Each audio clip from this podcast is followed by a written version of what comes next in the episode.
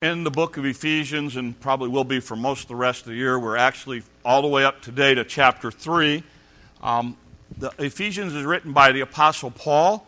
Um, he writes it for two purposes. He spends three chapters talking to the people about their position in Christ, and then he talks about their purpose in chapters 4 through 6.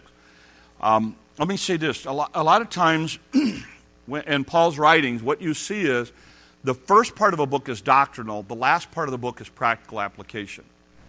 Um, and it's easy sometimes when, when we like the practical application, we like the end of the book kind of verses. And a lot of the verses that we grab hope and stuff from are at the end of a lot of the writings uh, of Paul.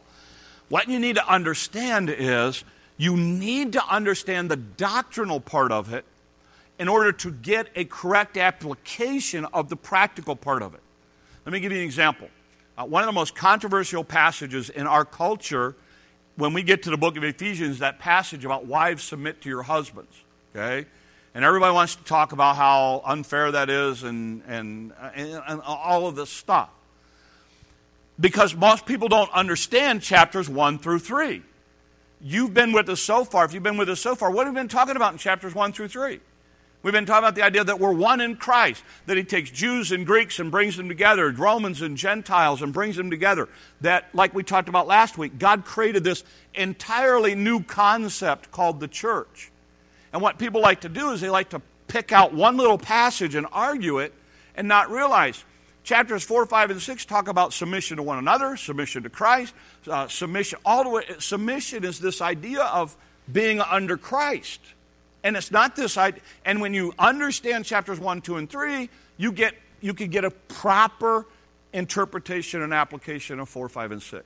And that is often true. In the book of Romans, for instance, Paul spends six chapters on doctrine. He spends three chapters on history. And then when he gets to chapter 12 through 16, which are all the passages that we like, he starts putting it together. So what we're doing is we're building this foundation on which to learn the application down when we get to chapters 4, 5, and 6. That's why he says you need to understand your position in Christ. You need to understand that when you got saved, God did more than say, here's your ticket to heaven. And that's why we're spending all the time here. So, up until now, here's what we've talked about. In chapter 1, Paul talks about the role of God the Father, God the Son, and God the Holy Spirit in your salvation. He talks about the idea that God blessed you, God chose you, God adopted you into his family. He talks about the role of Jesus Christ. And he says, Jesus Christ has redeemed you. He has forgiven you. He has showered his grace upon you. He gets, to, he gets to the role of the Holy Spirit. He says, The Holy Spirit helps you to understand God's working in your life. And the Holy Spirit has sealed you. He gets to chapter 2 and he talks about the idea that God has God has saved you. You were once aliens, enemies of God. God brought you into his family. He saved you by grace. It's not of anything you can do to gain God's favor. But God's grace was poured upon you, and God graciously brought you into his family. this morning, we're going to get to chapter 3. And we're going to deal with a question that, if you have been around any length of time, comes up. And the question is basically this why do bad things happen to good people? Because that was the question Paul's going to start to address. Because here's the deal the people in Ephesus are sitting back and they're looking at Paul and they're looking at a guy who has served God. They're looking at a guy who has loved God with his whole heart. They're looking at a guy and, and, and they see him in prison. And one of the questions in their mind is Paul, why is God doing this to you? Why has God got you in prison? And what you're going to see this morning is this glimpse of Paul understanding why God did what God did. And it's going to force us to ask some really, really hard questions. So, with that in mind, we're in Ephesians chapter 3. Here's where it starts, and this is what Paul said.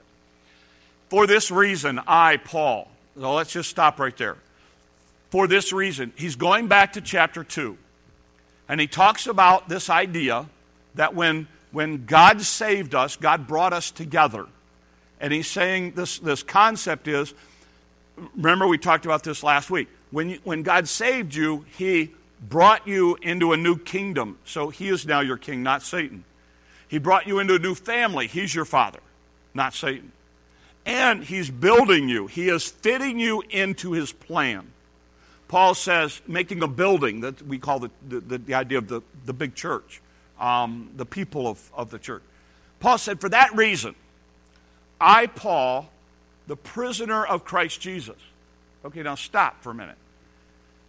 Paul is in prison because Caesar, because he appealed to Caesar, because basically he helped the Gentiles and the Jews didn't like it and they raised a ruckus with Rome. Rome then had to figure out what to do with him. They started to persecute Paul, and Paul said, Hey, I appeal to Caesar, which now means that he gets a, a direct ticket to Rome dealing with him now instead of the Jewish people dealing with him. Paul says, I a prisoner of, what's the word? What did he say?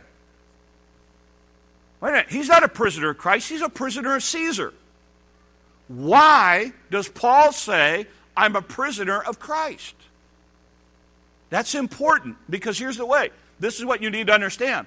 Paul, and you're going to see this in a second, Paul frames his circumstances not around what is happening in his life, but around what God is doing in his life. So anybody else would say, Oh, I'm a prisoner of Caesar and God's using it. No, no. Paul says, No, no. This is all part of what God's doing in my life. You think it's a bad thing, it's all part of what God's doing. And he says, I, a prisoner of Christ Jesus, and he even tells us why, for the sake of the Gentiles. He said, The reason I'm a prisoner right now is to help you guys, you Ephesian people. That's why God's got me in prison. It's not that there's bad things happen to a good person. He said, This is the idea that God has a plan, something much bigger than I have in mind. And he goes on to say this Surely you have heard about the administration of God's grace that was given to me for you. Paul says, One of the things that you need to understand is God has been so good to me. And the reason God has been so great to me is so I can help you. And he goes on, he says this that is the mystery made known to me by the revelation, as I've already written briefly. He's jumping back to chapter 1 where it talks about the mystery of Christ. The mystery of Christ is mentioned like 27 times in the New Testament. 21 of those Paul talks about.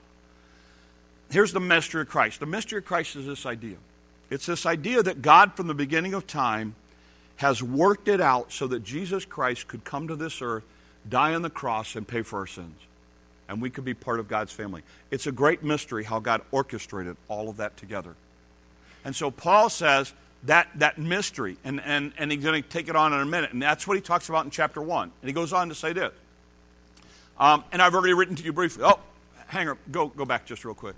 Um, wow, you know. Um, okay, here we go then you will be able to understand my insight. In reading this, you will be able to understand my insight in the mystery of Christ. Paul said, So I'm going to tell you a little more about this mystery of Christ and how not only did God orchestrate that, but God continues on working, and I get to be part of it. So notice what he says, going on in verse uh, 5. There we go. Now, guys, thanks. Uh, don't worry, you know, it's my fault. Here he goes. Which was not made known to people in other generations. It has now been revealed by the Spirit to God's holy apostles and prophets. He said, in the past, people couldn't figure this out. They didn't understand how it all connected together, but now we can. We can understand it. Now Jesus has come. He's died. He rose from the tomb. Now we can put all the pieces together. Um, I thought it was interesting. I, I, read this this past week, and I thought this was a fascinating insight. I, am not a puzzle person. Okay, I, I'm not. Um, some of you are. God bless you that you have that kind of patience. But here's the thing: when I have people doing puzzles, one of the things that this is just my bizarre thinking. What I want to do is I want to take one piece off the table and put it in my pocket. Now, I'm not, I don't do this, but this is what I want to do. And then when they're looking around frantically at the end, going, I can't believe it, I can't, I want to be able to pull it out and put the last piece in. That's just the way my mind thinks when it comes to stuff like that. But here's the thought when you buy a puzzle, does it ever occur to you that the company took one piece out? The irony is that when you buy a puzzle, you actually trust the company that if it says there's 500 pieces, there's 500 pieces in it. And yet, when it comes to our lives, we're not willing to trust God that He knows where all the pieces fit. I think it's ironic sometimes that we have that approach. That's like, God, what are you doing? I don't know if you know what you're doing. God, you should do it this way. It should fit this place. And it does. Time out. If you, if you, if you trust a company for a puzzle box, why can't we trust God that He knows what He's doing and all the pieces fit? But anyway, that was free. Okay, here he goes. Uh, he goes, has been now revealed to the Spirit of God by His holy apostle prophet. This mystery is that the gospel of the Gentiles are heirs together with Israel, members together of one body, share together in the promise of Jesus Christ. Now, here's what you need to understand. You need to understand that Paul is getting so excited that what Paul does is something that we don't understand as Americans because we don't understand Greek. But when Paul wrote this, Paul is so excited about this, he starts making up words. Words that don't exist in the Greek vocabulary. But Paul starts taking two words and combining them together and slapping them together because he is so excited about this mystery that he gets to be a part of. And he says, and, and here are the words. He says, We're heirs together, joint heirs is what some translations say. We are joined together with the body. We're like joint bodies, and we're joint together sharers of the promise. Paul says, You need to understand, here's what God did. God saved us, and God had this great big mystery plan, and God's now going to give the gospel to the Gentiles. That's you guys. And you know what He does? He, he, he like takes you all together, and He like throws you into one big pot, and He makes you like all together as joint heirs, and then He joins your bodies together, and He puts all this unity thing together, and He's giving you all these promises. That's what God did to you guys. That's, that's the way we would convey it. He starts making stuff up, going, You don't understand how awesome this is that God has done this. And then he ends it by saying this And I, Paul, I became a servant of this gospel by the gift of God's grace given to me through the working of His Paul said, and you know what is even more amazing to me? God lets me share this with people. Now, here's what you need to understand, because this is really, really important. Paul is writing to people who are Gentiles, right? And Paul is writing to cr- people who are Christians, right? How did Paul start out? Paul started out as an extreme racist against Christians to the point that he was passionate to exterminate every one of them he possibly could.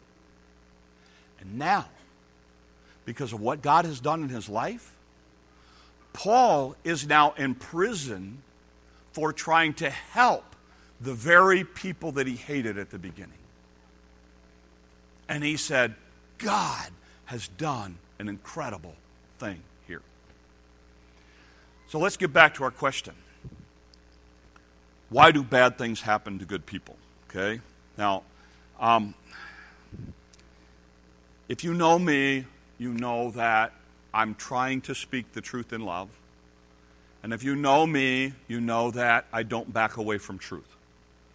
So some of the things that I say today are going to be very hard for some of you to hear. Understand, I'm saying it because it's truth, and I'm understanding I'm saying it because I love you and I want you to really think hard about it. Because a lot of people get hung up on circumstances and situations and events that come into their lives and they blame God and they get stuck. And I want to talk about how that happens and how you keep that from happening. And you see it in the life of Paul. The, the view of the Ephesian people, the people at Ephesus, was Paul, we don't understand why you're such a good guy doing all of this good stuff for God and you're in prison. Why would a loving God do that to you, Paul? That's their mindset. Paul, on the other hand, looks at them, and Paul gives some insight in this passage to help them understand that. So let's go back to the passage with that in mind and walk through it. First thing Paul says is it's this idea of, it's, Paul has this concept of this.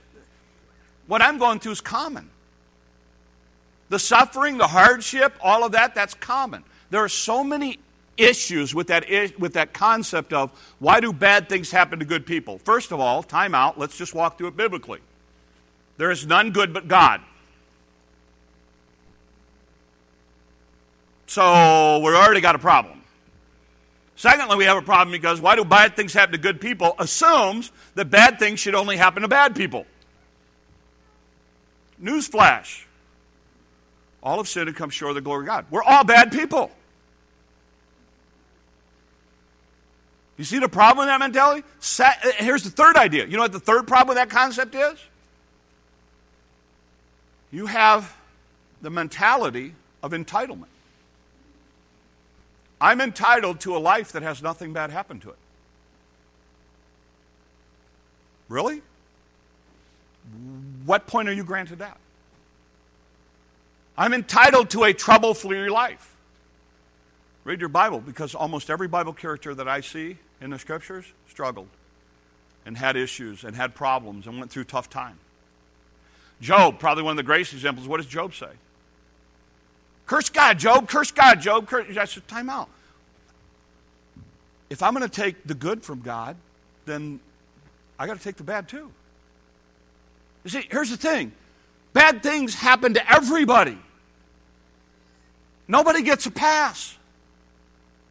In other words, we all have that in common. We have it at different levels, but there's nobody here who can stand up and say, My life is perfect. I've never had a struggle, I've never had a hardship.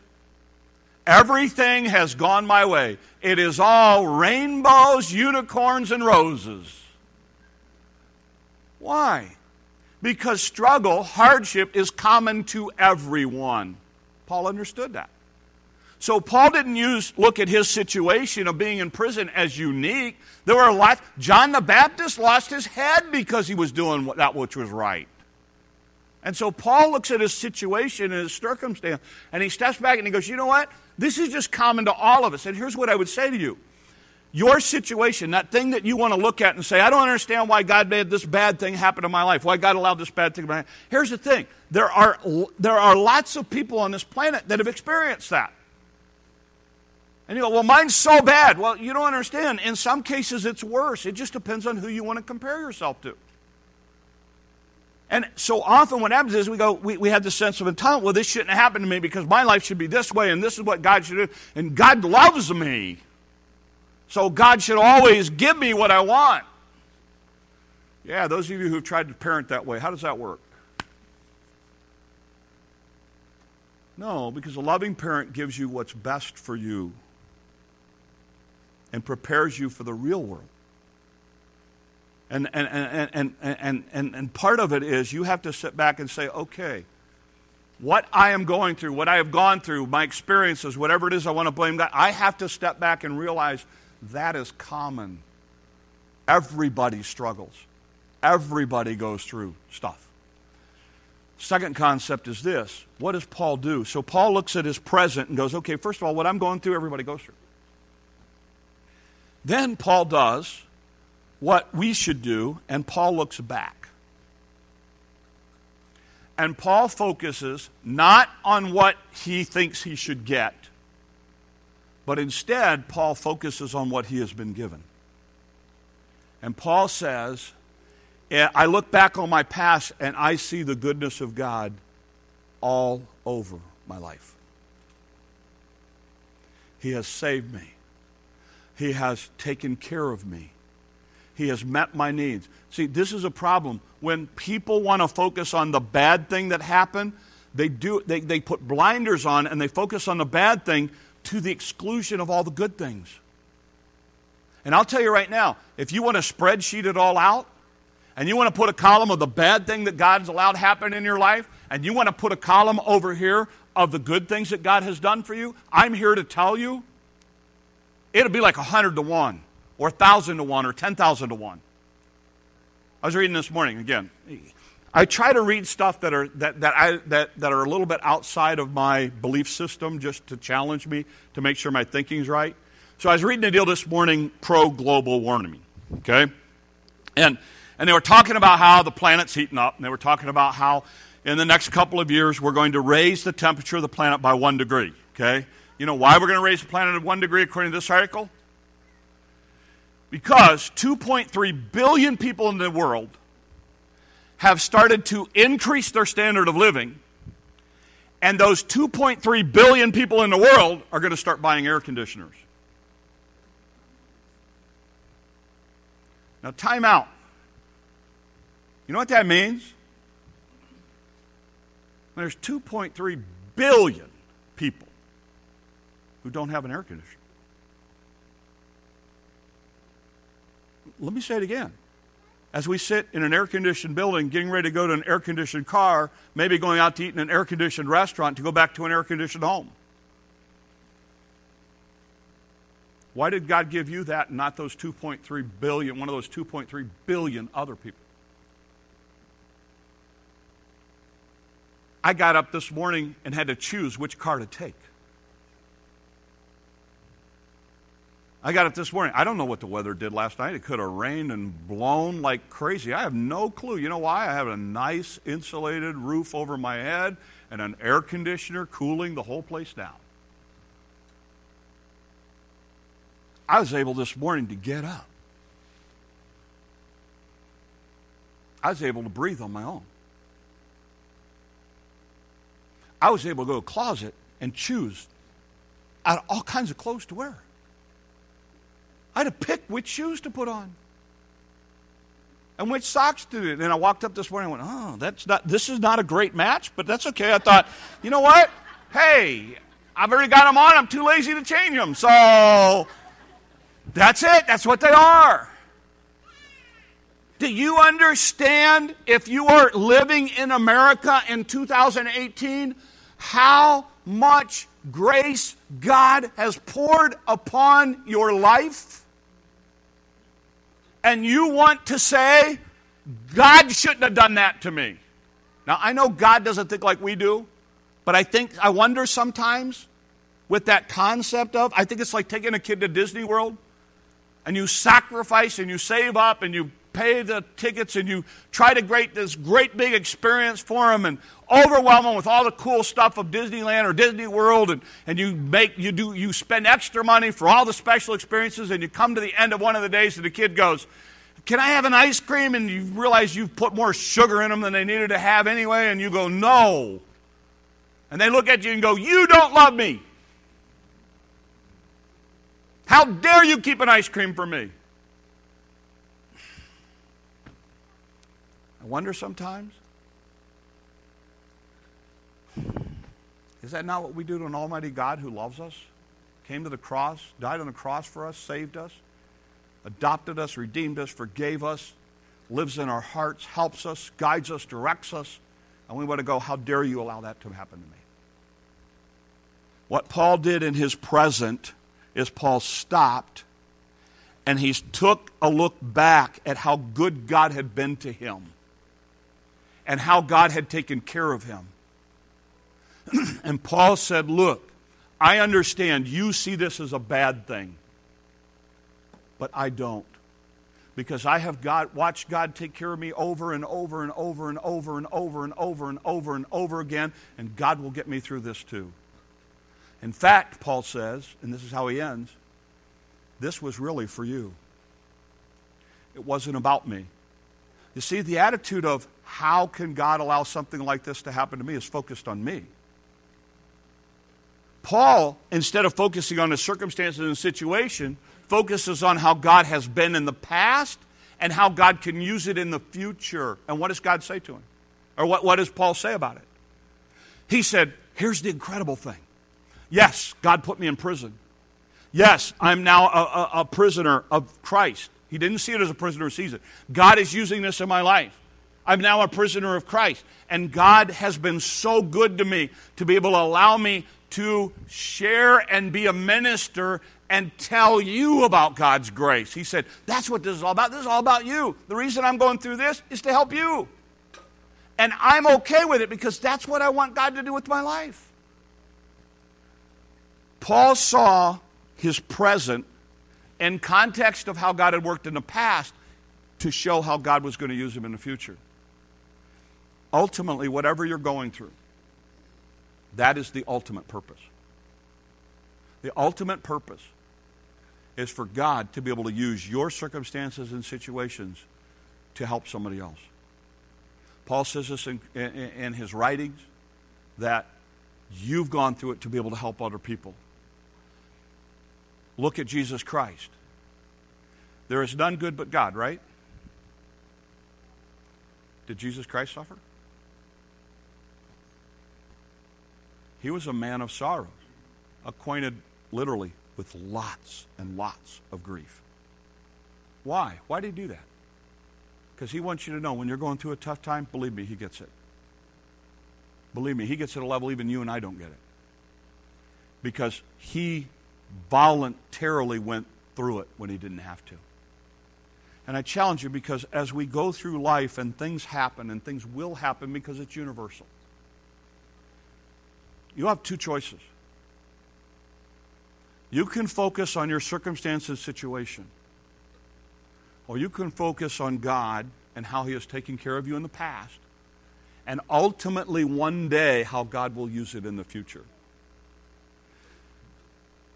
I'm not saying it's easy, and I'm not saying that's an easy jump to go from there to there to there. But the ultimate goal is here. I like what Rick Warren says. He said, God never wastes a hurt. We do, but God doesn't. And whatever you have been through, whatever you have gone through, God wants to use it to help somebody else who is going through it. That's the whole thing of the body of Christ coming together, this unity idea. And Paul's so excited because he said, You don't understand. I'm in prison right now in order to help you. And I consider that the most incredible thing that God's done because God's using me even here. Let me take you. The Bible doesn't say this, so I am completely speculating based on what I know of the Scripture. So this is just my personal theory, okay? So everybody clear on that? So don't like go, where does it say that? It doesn't, okay? I'm just guessing. As I study the life of Apostle Paul, here's what I find. He is a type A personality. He's going 100 miles an hour, 50 different directions at once. He is a go getter kind of person. Paul is one of those, he's running one place, the next place, the next place, the next place, the next place. Every time he has a chance, he makes a big scene, gets everybody all going up, rousing all up until he gets kicked out of town, runs to the next town, does the same thing all over again. And Paul's ultimate goal, as you read the scripture, I think, has the idea of, I want to get to Rome, I want to get to Rome, I want to get to Rome. He wants to do it in Rome. And until he gets to Rome, he's just bouncing around everywhere like a ping pong ball. Every chance he gets to do something and share the gospel, he does. And I think personally, God had a bigger plan for him, so God tried to slow him down. I think that's the affliction that Paul ends up with. And he says, Three times I prayed, God, take it away, take it away, so I can keep going faster and faster and faster. God said no. But I think, in spite of even the affliction, Paul just keeps going and going and going, and God's in heaven going, We got to come up with plan B for this boy. And so, what God does is He gets him in a situation trying to help Gentiles where Paul says, I want to go to Rome. Hey, here's a way to go to Rome. I appeal to Caesar. Great. Now you're going to be imprisoned in Rome. And by the way, while you're imprisoned in Rome, you're going to be under house arrest, so you ain't going nowhere, buddy. And you're going to be shackled to a guard, and you're going to be there, and you're going to be able to have some things. You'll have people that can come and go. People can visit you. You know, we'll get you some stuff and so. And Paul's sitting there in Rome, going, I want to be, I want to be, I want to go. I know I can't be there. I'll write to these people. And so Paul starts writing these letters because I don't think Paul's personality was a writer at all. I don't think you could have ever gotten Paul to sit down and write while he was running around from city to city to city. But in prison, it's the only thing he can do. Well, that and witness to every guard around him, and that's what he does that too. And even, even, even those of the household end up coming to know Christ. But uh, uh, so I think so. Paul starts writing these letters, and guess what? Two thousand years later, you and I are recipients because bad thing happened to a good person. God had a much bigger plan than Paul running around from little city to little city to little city to little city. God said, You know what, Paul? I'm going to use you to impact generation after generation after generation because I'm going to put you in a situation where you're not going to have any other choice but to write. And those writings are going to be used for hundreds of thousands of years. If Paul, what if Paul would have sat in that chain to that guard or in house arrest saying, I can't believe God did this to me. God, God, you didn't do this. God, God, how dare you do this to me? I was serving you. I was trying to do what's right. I'm not going to do anything for you. How much would we have missed? How much would we have missed? And I want to challenge you because Satan's great tool is that when you and I come up against something that's hard in our life, the last thing Satan wants us to do is to focus over there on how good God has been to us. Satan wants your focus right here. And the longer he can keep it here, then you get stuck. I've debated all week long on whether to say what I'm about ready to say, and I just decided, all right, God, you know, if you, you keep puncturing me that much, then I probably ought to say it. So I'm going to try to say this in the right way. So take it with a grain of salt and know that I'm saying it in love. But you need to think about it.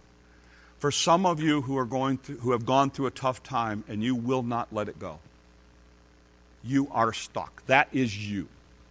And even in talking about all this, you don't even want to look at the grace of God and how God's been to you because you're so angry at what God's done. I got a couple questions I want you to think about. Could it be that there's something much deeper at play here? Could it be that as long as you can focus on your hurt, you don't have to be accountable to God? Because you can be mad at God. Because, see, if you take your eyes off of here and you put them over here, then what's going to happen is you're going to start to realize how good God has been. And you're going to have to realize that because God has been so good to you, you're accountable to Him. And the reality of it is, this isn't about God, what God did to you. This is about the fact that as long as you can focus there, it can all be about you. And the moment that you start focusing over here, it has to be about God. And so, in your world, it's much easier to focus here so I don't have to be accountable over there. So you can get mad at God. I'm going to be honest with you. Biblically, you want to get mad at somebody? You're mad at the wrong person. Because God didn't design pain, suffering, hardship. Satan brought that into this place. You want to get mad at somebody? You get mad at Satan. The reality of it is, God came to make this right and give you a way out so that you don't have to spend your focus here so that you can focus on how God has redeemed you and saved you and forgiven you and sealed you and done all of those wonderful things that God has done in your life. But Satan, who's really good at this, gets us to put our focus there and say, why, why, why? It's not fair. I'm entitled to more. It's about me. And Paul says, it's not about me. It's about you. And God used that so that I can help you. And whatever hurt, pain, difficulty, I, am not saying, I, believe me, believe me, I, I've done counseling and been pastoring long enough to know this is not a flip your switch kind of thing. This is a long process. And depending on how you are wired, some people it's a lot longer than others. And there will constantly be this battle back and forth of trying to keep your eyes over here because Satan's always trying to pull your eyes over here. Paul was able to get past this because Paul looked back at his past and how God has saved him and taken care of him and how God could use it in the future. So the present was just simply a means to, the, to what God wanted to do in the future. There are times that my wife and I have been through some dark, difficult, hard times. There are times that, in all honesty, we could not see any way out. We have been through it job wise, we have been through it financially, um, we have been through it marriage wise. There, you know, you know, you look at it and go, "Oh, really? You? Yeah. Okay, canoe trip people know better now. But I mean, that's why we go on these trips, so we get to know each other. Um, you know, and we tell stories, you know, and, and, and they learned a side of my wife that they didn't know existed. Because we got to tell the Chad canoe strip story. Um, and they're like, Really? She would do that? I'm like, You have no idea. Um, we've been through some tough times. I have, there, there, are people in this church that have been through far tougher times. I'm not, I'm not trying to, but, but, but for us, they were big issues, and they were, they were issues at which we really came up against a wall on. And you go, well, what do you do during that? Do you pray? No, I didn't want to pray. You read your Bible? No, I didn't want to read my Bible. You like listen to some counselor? No, I didn't want to go to a counselor.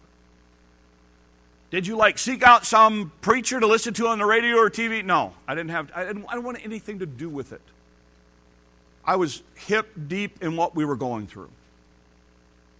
And there are times that my wife and I we would sit down and we would have this discussion, and here's how the discussion always went. Honey, I don't know what God's doing, and I don't know why God's allowing this. But let me tell you, here's what I do know. I do know that we've been in, in situations where our back's up against the wall lots of times. And I do know that God has done some incredible things to bring us this far.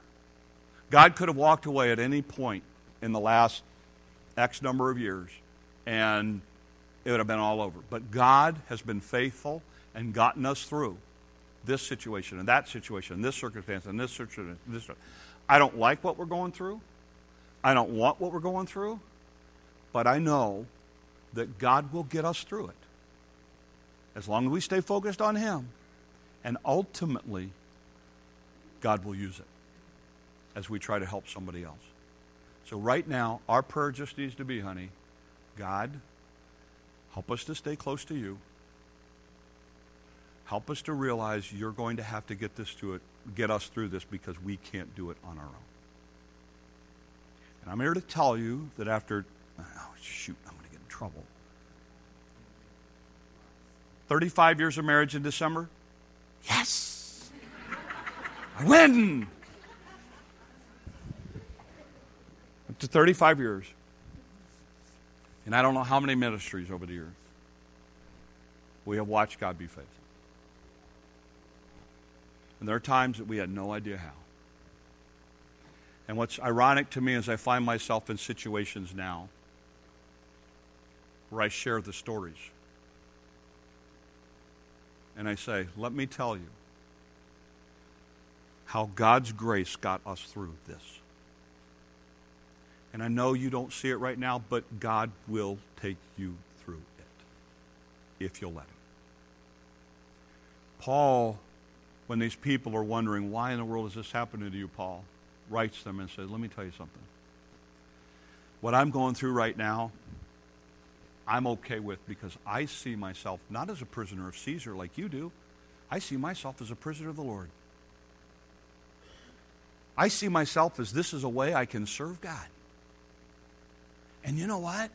God's grace has been incredible to me. God's letting me be part of this great mystery and this thing called the church and it's so exciting, and God's bringing us all together, and God's using me to use you to do it, and, and I get to be in the middle of it. It is awesome. I'm not saying we have that attitude. It's great if you can. But that was Paul's attitude. God's using me. And if it's hard on me, that's okay because I get to be part of something so much bigger. And I would just challenge you if you're stuck, get unstuck. Some of you need to really go back and list out on a piece of paper all of the things that you have watched God do and all of the blessings that you have. Have you been through hard stuff? Yeah, I've got a column over there too. But you know what?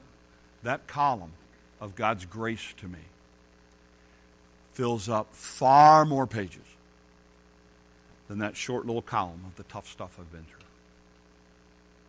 And I just want to challenge you with that because God says, look, I'm going to take you through that to help somebody else if you'll let me. And that's our part. So, so don't waste a hurt. So I end with this. Paul explains why bad things, quote unquote, happen to him. But he doesn't see them as bad things. Instead, he focuses on the grace of God and God's plan and God's purpose in his suffering. God wants to use each of us this week. He never intends to waste a hurt to be wasted. It's up to us to allow God to use our life to be a blessing to others. Let him do that this week. And you'll be amazed at how God can work in your life even through those hard times. Let's pray. Lord, help us. Lord, at times, Lord, we do act like spoiled children. Lord, we don't want to do that. Lord, it's just we've been given so much, just our human nature is we just continually want more. So, Lord, help us to learn and to focus on, on what you have given us each day. Lord, may we be people of gratitude. May we be people who appreciate and enjoy that which you have done in our lives and that which you are doing.